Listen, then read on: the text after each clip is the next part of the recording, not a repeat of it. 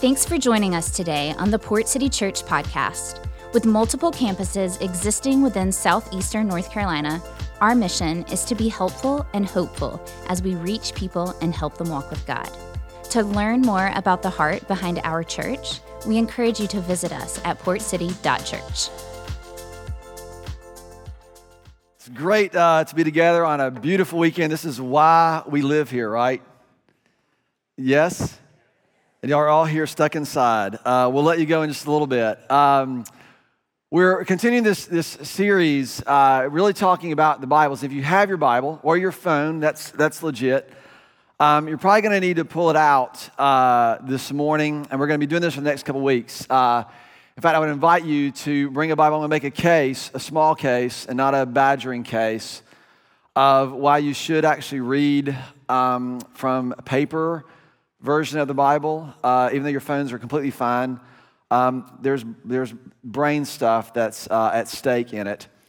And, um, but I'd like for you to bring them because I want, us to, I want you to see th- some things together. Because my assumptions about this is that all of us um, have tried to read the Bible at various points in our lives. And I assume, and I want to see like show of hands. This includes all of our campuses and online. You can like, if you're by yourself, you can raise your hand. I suppose won't, you know, you can chat in whatever you want to do.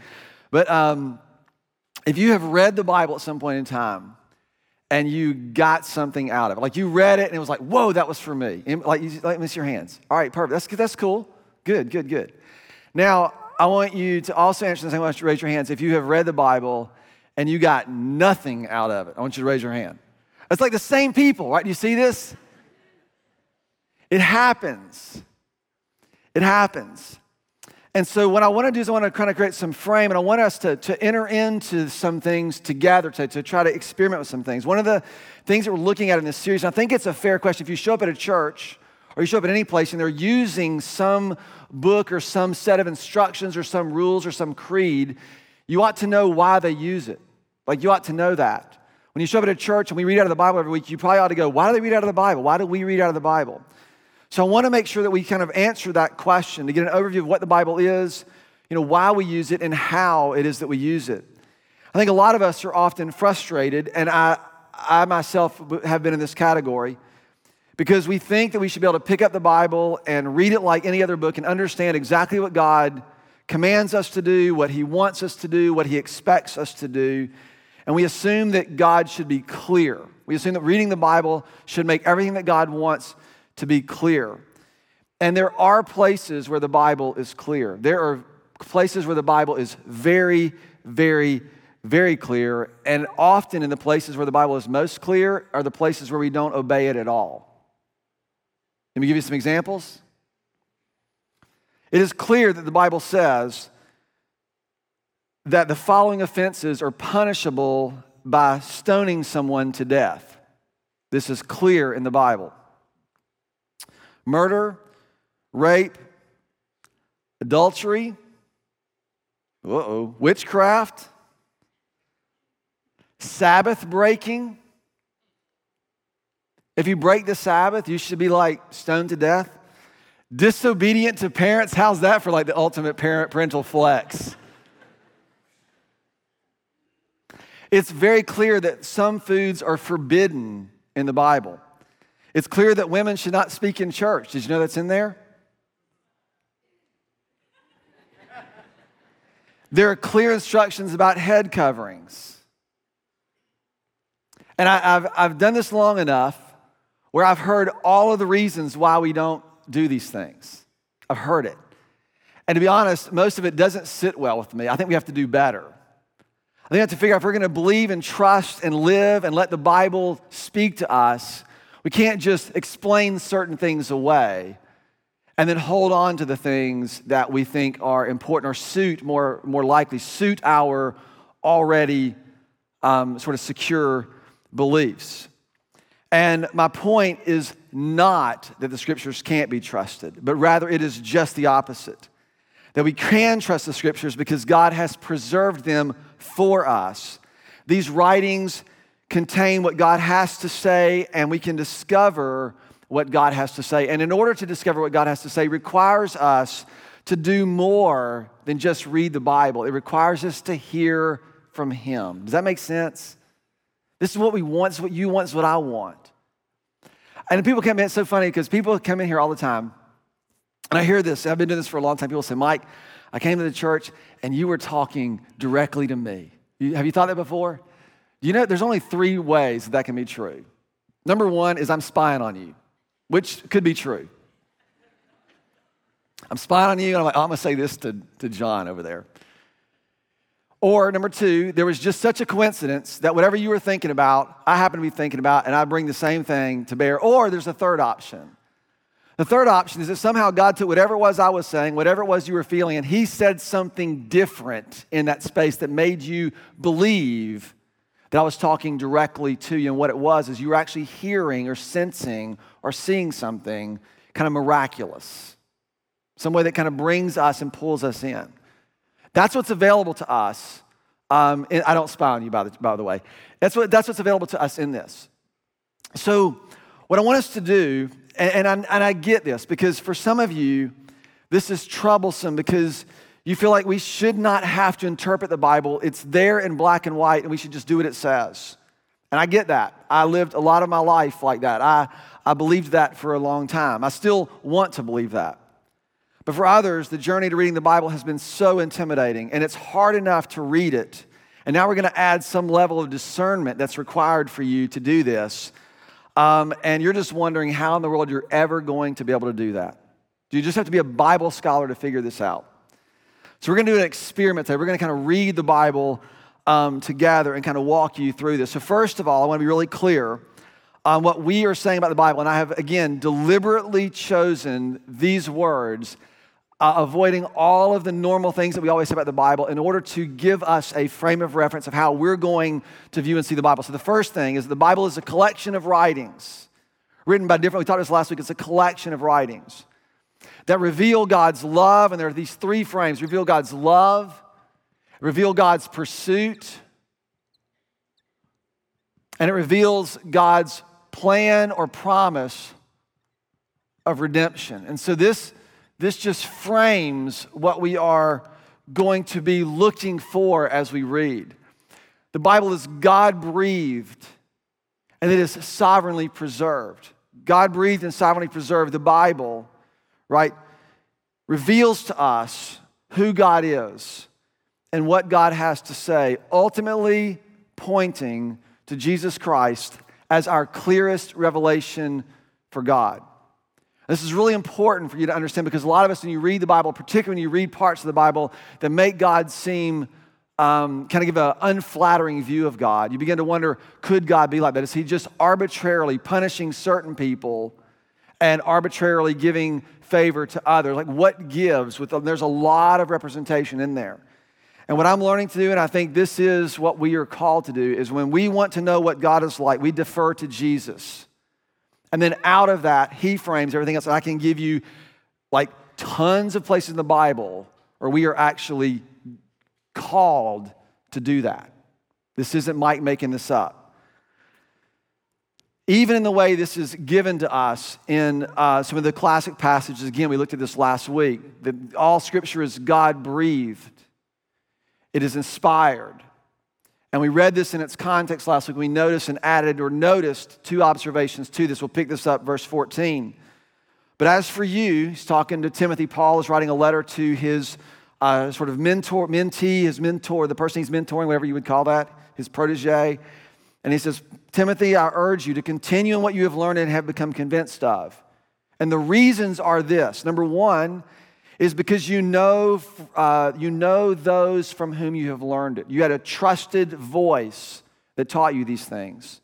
And number two, right, how from infancy you have known of the Holy Scriptures, and they are able to make you wise through faith uh, in Christ. Uh, they will make you wise for salvation through faith in Christ. All Scripture, he goes on, is God breathed, and it is useful for teaching and for rebuking and correcting and training in righteousness, so that the servant of God may be thoroughly equipped for every good work. What you want to sort of frame this is in your reading, you're thinking about this idea of what is it that's framing the way we read and pursue and see God in the Bible. And what you think about is that, that the story in the Bible, the narrative, is given to us and it helps us understand and to experience our own salvation, your own salvation. That's, that's the point. He wants for you to understand what it looks like to live and to draw life from God. We, we talked this earlier today, right? To abide, to remain, to draw life from Him. And the second thing is it's very clear that we need each other. We need each other. This is not an exercise of Mike going up on a mountain, God downloading some stuff, and then come back and downloading it to you. This is us wrestling things out together. We live in a culture that is incredibly complex. We have oversimplified so many of the things that people struggle with, and we, we, we you know, diagnose, we or, or uh, uh, sort of critique, we divide, label, and then put them in categories, and then we just say, oh, if people just did this, then this would be this way. And life and humans just don't work like that. And so when I think about this, I want to think about what did God do or what does it mean to God, for God to breathe? What did God breathe? When you say that the scriptures are God breathed, there's a picture in your head. And again, I've had this conversation with a ton of people. A lot of us think that God sort of downloaded something into, you know, Paul or into David or whoever's writing, and he just kind of like possessed him and then he wrote it down. And that's actually that's actually Islam. That's how the Quran got to be. You realize that the Bible, and I don't know if this is the only one, it's the only one that I know of that doesn't attribute itself to some miraculous or divine origin. The Book of Mormon, the Quran, I mean, all of, they all have these divine, like they fell out of the sky or was downloaded to Muhammad or some other version. The Bible is just like, hey, Paul wrote this. David wrote this. John wrote this. Wrote it in my own hand, Paul says in a couple places. So, what does it mean for God to breathe? Let me ask you a question. When God breathes, what does he breathe? Yeah. Think Genesis 2 7. This is the only place this word is used in the scriptures. Theos pneumos, God breathed or God spirited. Genesis 2 7, God forms out of the clay. I say this all the time because you've got to go back and back and back to what God intended. And He fashions the first human, and He does what? He breathes into him what? The breath of the thing that you're all looking for. So, what do you suppose when God breathed into scriptures, what he was breathing into them? When he said, This is what I'm doing, what do you suppose? How do we think about this? My whole upbringing, this verse was used to suggest that this was evidence for the fact that the Bible is true. And while that is fine, I think that God breathed is far more than evidence for us to consider, but rather is an invitation for us to receive something as we enter in and learn how to read and interact with the scriptures. And what we're going to see today is Paul has this collision of what he read on the pages of his Holy Scriptures and what he was experiencing and how he processed that. And I know it sounds weird, like that what God wrote and what God has to say seem to be in contradiction. That makes a lot of us uncomfortable. And believe me, I'm uncomfortable as well. If this doesn't go well in this service, I'm not doing this again at the next one.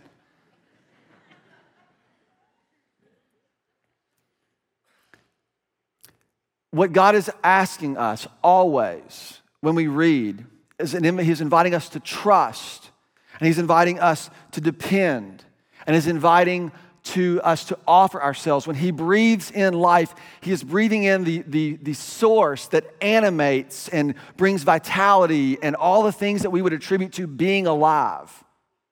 That's what He's doing. So you have to understand that in order to read this and to participate in what God wants to do, to read it with His intent, to see what God has to say. I understand the fear, I get it. The fear is that we'll become loose with the Bible and we will use it to say whatever we want it to say. Let me tell you, that happens all the time. I hear it every week. I hear it almost every week. Turn on the news, depending on what you'll hear it used. All, people do this all the time anyway. The reality is, is you can find whatever you want to find in the Bible. If I were God, I would have done it much differently. But if I were God, there'd be a lot of people who would not have a shot, right? Grace would be doled out a little bit differently if, if I was in charge. And, and if you were in charge, right, same, way, same thing with you.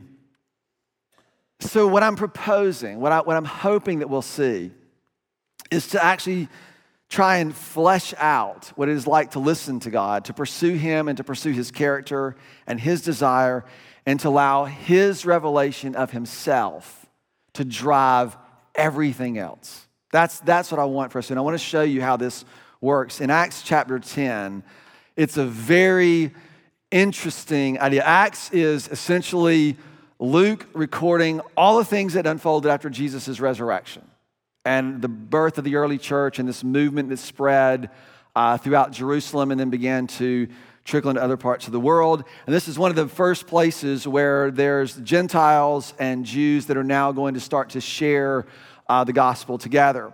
And it's a guy named Cornelius, and it mentions in the Bible, so Luke is writing this, and Luke says that Cornelius is a centurion. He is a Roman centurion, which means he's in the Roman army, and he's of the Italian cohort. And there's a whole lot we can discern from that. We're not going to talk about that today. And then you have Peter, who has just kind of come out. Uh, Pentecost has happened. All these people are starting to rally around the, um, the movement of Jesus, and it's beginning to, to uh, sort of, it's, it's unruly at this point in time, and they're trying to figure out what to do with this. Acts reads very chaotic because it was chaotic. And so, um, so Cornelius is in one place and he's praying, says he's a God fearing man. So he doesn't know he's praying to. He's probably got some kind of, uh, um, probably some Jewish influence, but it's, it's probably more than that. It's like he was a God fearing man and he's praying at three o'clock in the afternoon, that afternoon prayer, and he gets a vision from God, or he says, an angel visits him and says, Go send for Peter. He's staying over in Joppa by the sea. He's like, I don't know what to do with that. So he says, Hey, I had this vision. Go get Peter and, and, bring, him, uh, and, and bring him to me. So Peter is over here and he's praying, and it actually says he gets called up in a trance. I don't even know what, go, go figure. And he hears something from God, he has a vision from God. Now, Peter is a devout Jew. He's a Jewish fisherman. He followed Jesus. Y'all know, y'all know the story about Peter, right? Cut off the guy's ear, walked on water. This is the same Peter. So Peter is, um, Peter is, is, is, is, you know, Jesus is, is, has been crucified, has rose. You know, Peter denied Jesus. Um, Peter then uh, is restored by Jesus in John 21. So all this has happened to Peter. And he's what it means to follow Jesus, but he's got this, this incredibly devout upbringing in the Holy Scriptures of the Old Covenant. And so he's there, and these sheets fall down, and they have all these animals on them. it mentions there are four uh, uh, hooves and all the different things, and they're there. And it happens three times, it says. This happens. And here's, here's the exchange that Peter hears. Starting in verse 13. So these, these four footed uh, animals come down, they're on this sheet, and a voice told him, this is in verse 13 of uh, Acts chapter 10. And a voice told him, Peter, get up, kill and eat. Kill and eat. So he tells him all these animals that are on the sheet, and they're, they're unclean, by the way. Like that's specifically what is meant by this. A voice told him, Get up, Peter, kill and eat. Surely not, Lord, Peter replied. Why? Because I have always obeyed what you have commanded me to do in the scriptures. Like that's what he's saying. I have never eaten anything impure or unclean.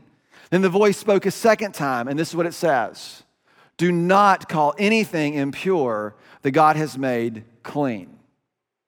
So here's the implications of this. The implications of this is now Peter has some measure of uncertainty. What he thought, right, was now being challenged, and it seemed like it was being challenged by God Himself. It's like there was something that was happening to him, and he sort of you start to frame this. And so at that time, as Peter wakes up, just so happens these guys that Cornelius sent to come and get him show up at the door. And the Spirit says to Peter, Go with them. So Peter's like, Okay, this is all recorded in your Bible in Acts chapter 10. So they come, they take Peter. I'm going to kind of sum, summarize this because I want to get, I want to, I want to practice this.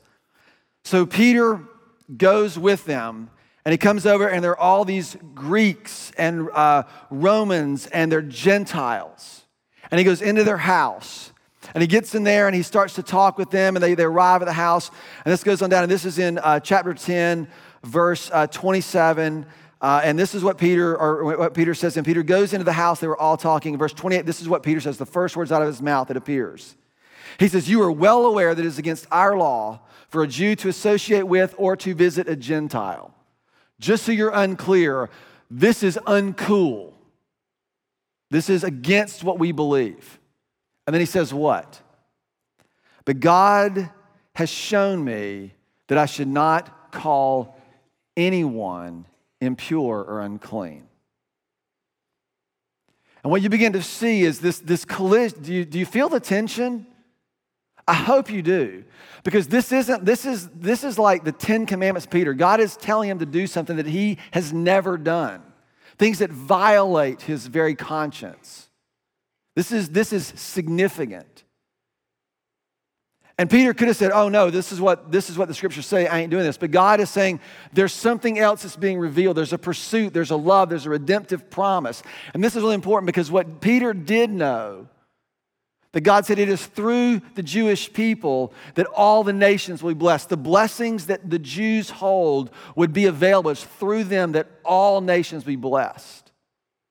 And so now Peter's got a question. Is he going to act on what he has read, or is he going to act on what God has to say? He's going to act on God's character, what he knows about God.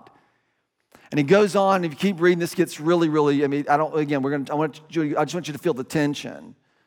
Um, Cornelius, and this is not flippant. And this is not like, oh, we're just going to have a little casual discussion about what the Bible has to say. When, when they arrive, Cornelius says to them, this is the Greek Italian centurion, a, Roman centurion, he says, Now, Peter, we are all here, verse 33, we are all here in the presence of God to listen to everything the Lord has commanded you to tell us. We are here with God, we are here underneath his rule. In fact, when Peter talks about this, one of the things he mentions specifically is the lordship of Jesus. Remember, we've been talking about this.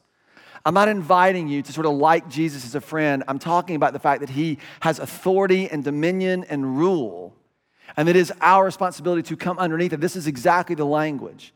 But here's what Peter says when he uh, begins to speak to them. Or, or Cornelius says, We're gathered here in the presence of the Lord. And then Peter began to speak, and this is what he says I realize how true it is that God does not show favoritism, but accepts from every nation the one who fears him and the one who does what is right. And my point in this is not to try and exhaust this. I want you to see what Peter is, is processing. He's like, there's something that I know about God that is informing the way I enter into the world.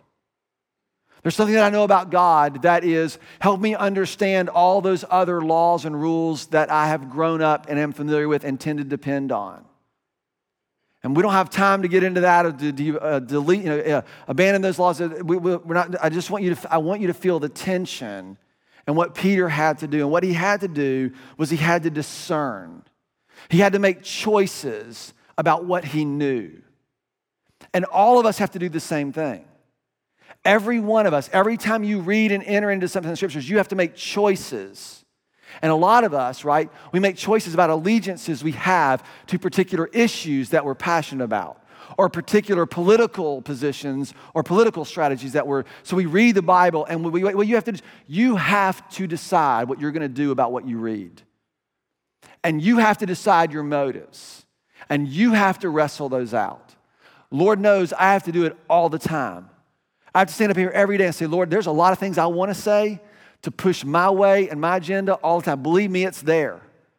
I have to say, Lord, you have to sort my motives. You have to, you know why?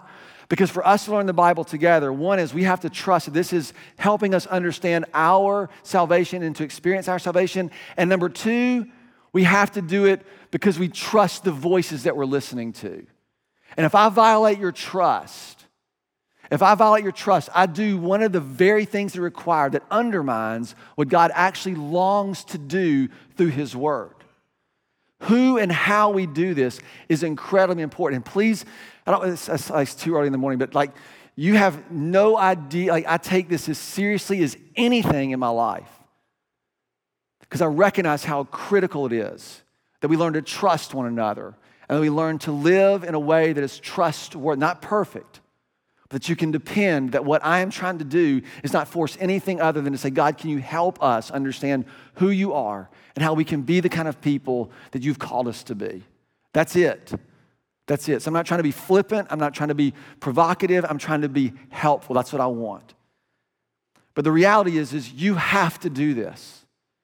You have to do this. You hear and read and think things, and then you just have to simply decide, what am I going to do about this? Peter decided that, in order to actually pursue people who are from far from God, you're going to have to cross lines that very few people are willing to cross. Now, that is true for us.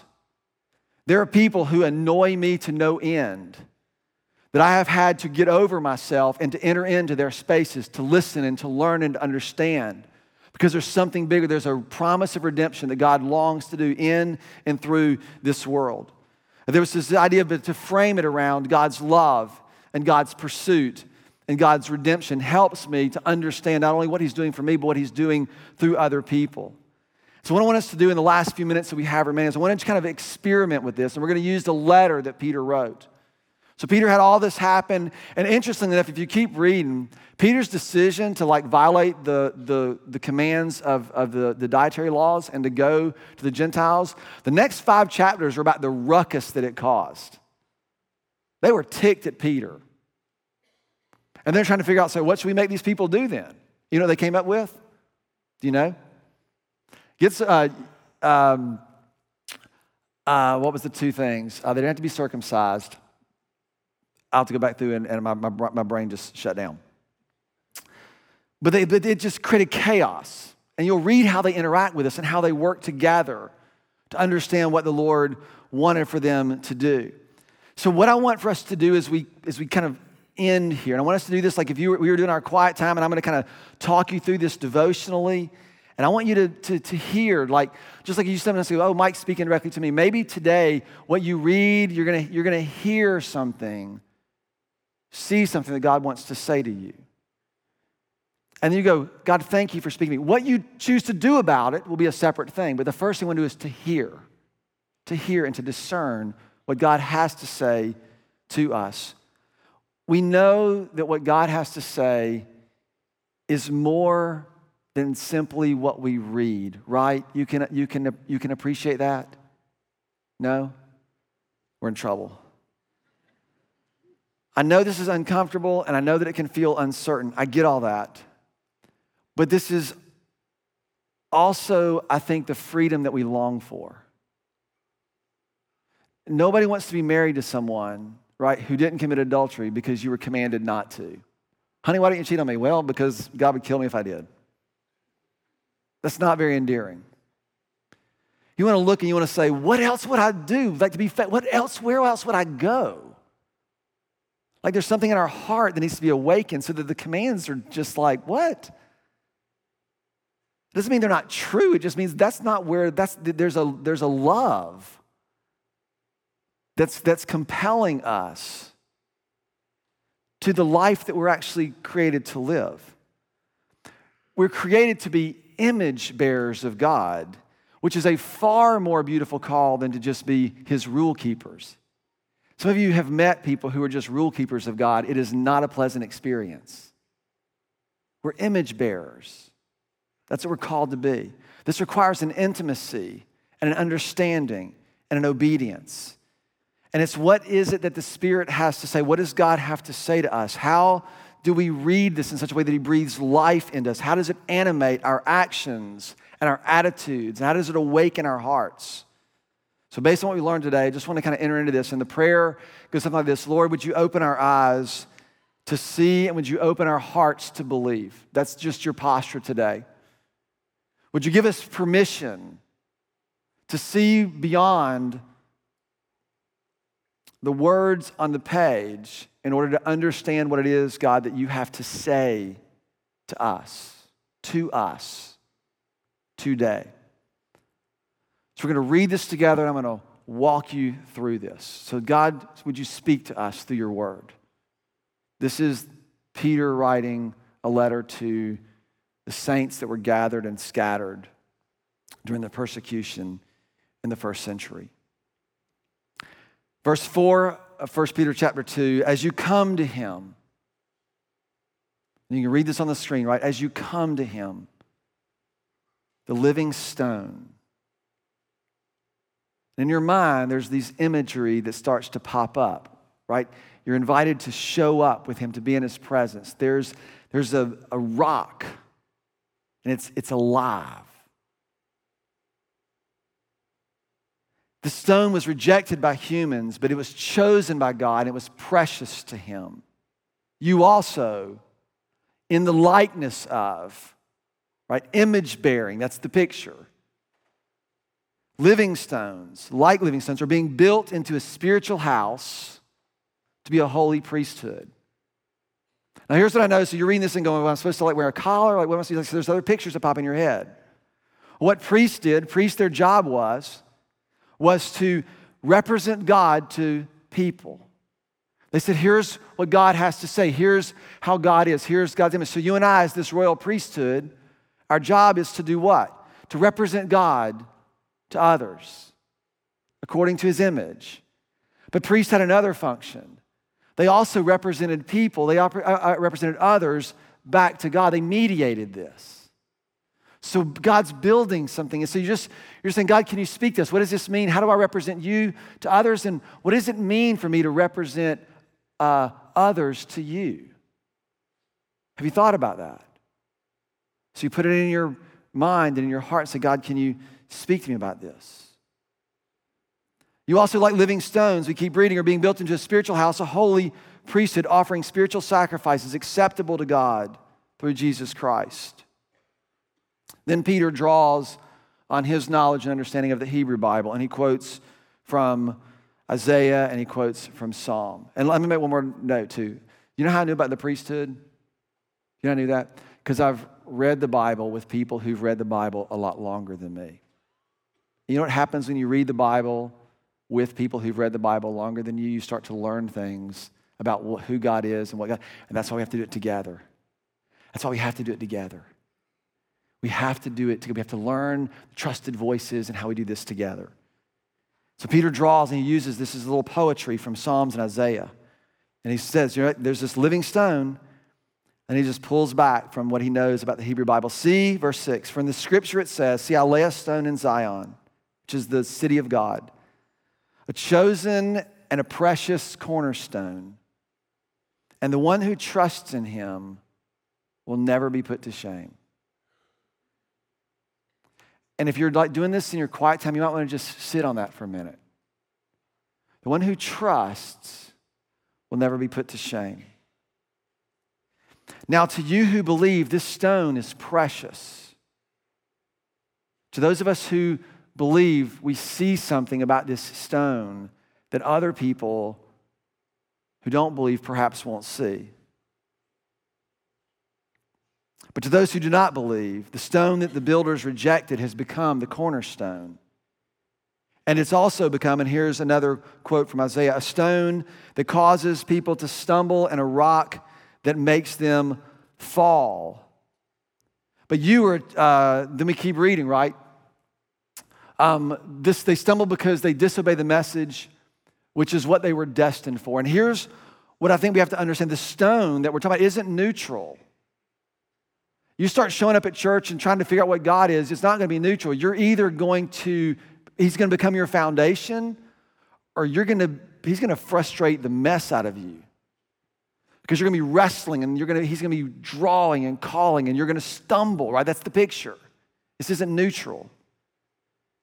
And He returns back and He reminds us of something very important. He says, But you are a chosen people a royal priesthood. He's just bringing that language back. A holy nation, God's treasured or special possession.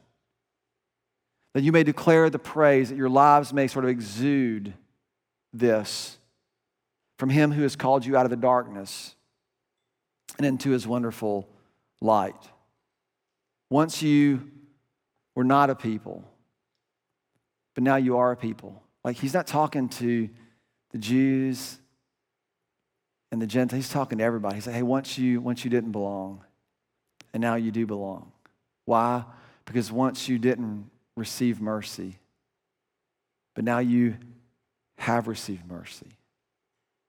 So, what does God have to say to you? Perhaps it's a call to trust because there's a tension of shame that you're sensing or this, this disappointment that you're feeling. Or perhaps it's just a reminder that you've been chosen and you've been intended. Or perhaps it's a reminder that it's not enough for you to do for you and your tribe and your crew, and that you actually belong to something bigger that God is building to pursue and demonstrate His love for the world around us. What is God saying to you? We're chosen, we're intended, we're called to live in His light. Right? Some of you have pulled out of the light because you're doing things, you're kind of hiding things. It's like it's time to, we know what it's like to live in the light, and we know we, we are called to live as the light. We don't have to look very far to remember what it feels like to live outside of His mercy and outside of His grace, which reminds us of how beautiful it is to live in the care of His mercy, which then compels us to extend ourselves so that others may experience that as well. And all this happened in six verses. Right, what, what might God have to say to you? What I hope you'll do is to take this passage in the New Testament of your Bibles, print it out, write it out in your journal, get your Bible open, and just read it over and over and over and over, and be reminded of what we have said here today. Not just say, oh, this is what Mike says about this. We, we do this so we can say, Lord, could you breathe life into me through what it is that you have preserved for us? Help me understand your love for me and for the world, your pursuit of me and for the world. And the reality is that there is nothing that is ever wasted because you are fierce in your promise of redemption. You start reading it like that, you'll start seeing more and more and more what it is that God has to say. I would love for you to bring your Bibles uh, next week. And if you are here and you do not have one, there's a 4,000 translations. We have some folks who are uh, at all of our campuses who can help you um, find one, and we'd be honored um, to do that. If you'll join me as we pray. Father, thank you that you have preserved uh, something miraculous for us and that you have called us out of darkness and into your light, which includes eliminating the scriptures for us. We are dependent on you for that. God, I pray that we would be wholly reverent in our approach, that we are in your presence. Father, also, we would be wholly dependent on your Spirit to reveal and to show and to call and to draw us. That as each of us reads, that we will discern what you have to say. And Father, that we will, our motives, all those things will be sorted so that our obedience actually continues what it is that you have created. And so, Lord, I ask for that. I ask you to help us today as a community, as a body, as a family. Father, out of this, would we become your vision, what you envision us to be, to glorify you and to impact our city, our region, and our world. And I ask you to do that because that's what you have invited us to and that's what you have promised to do. So I lift all this to you. In the name of your son, Jesus, uh, who is our King. Amen.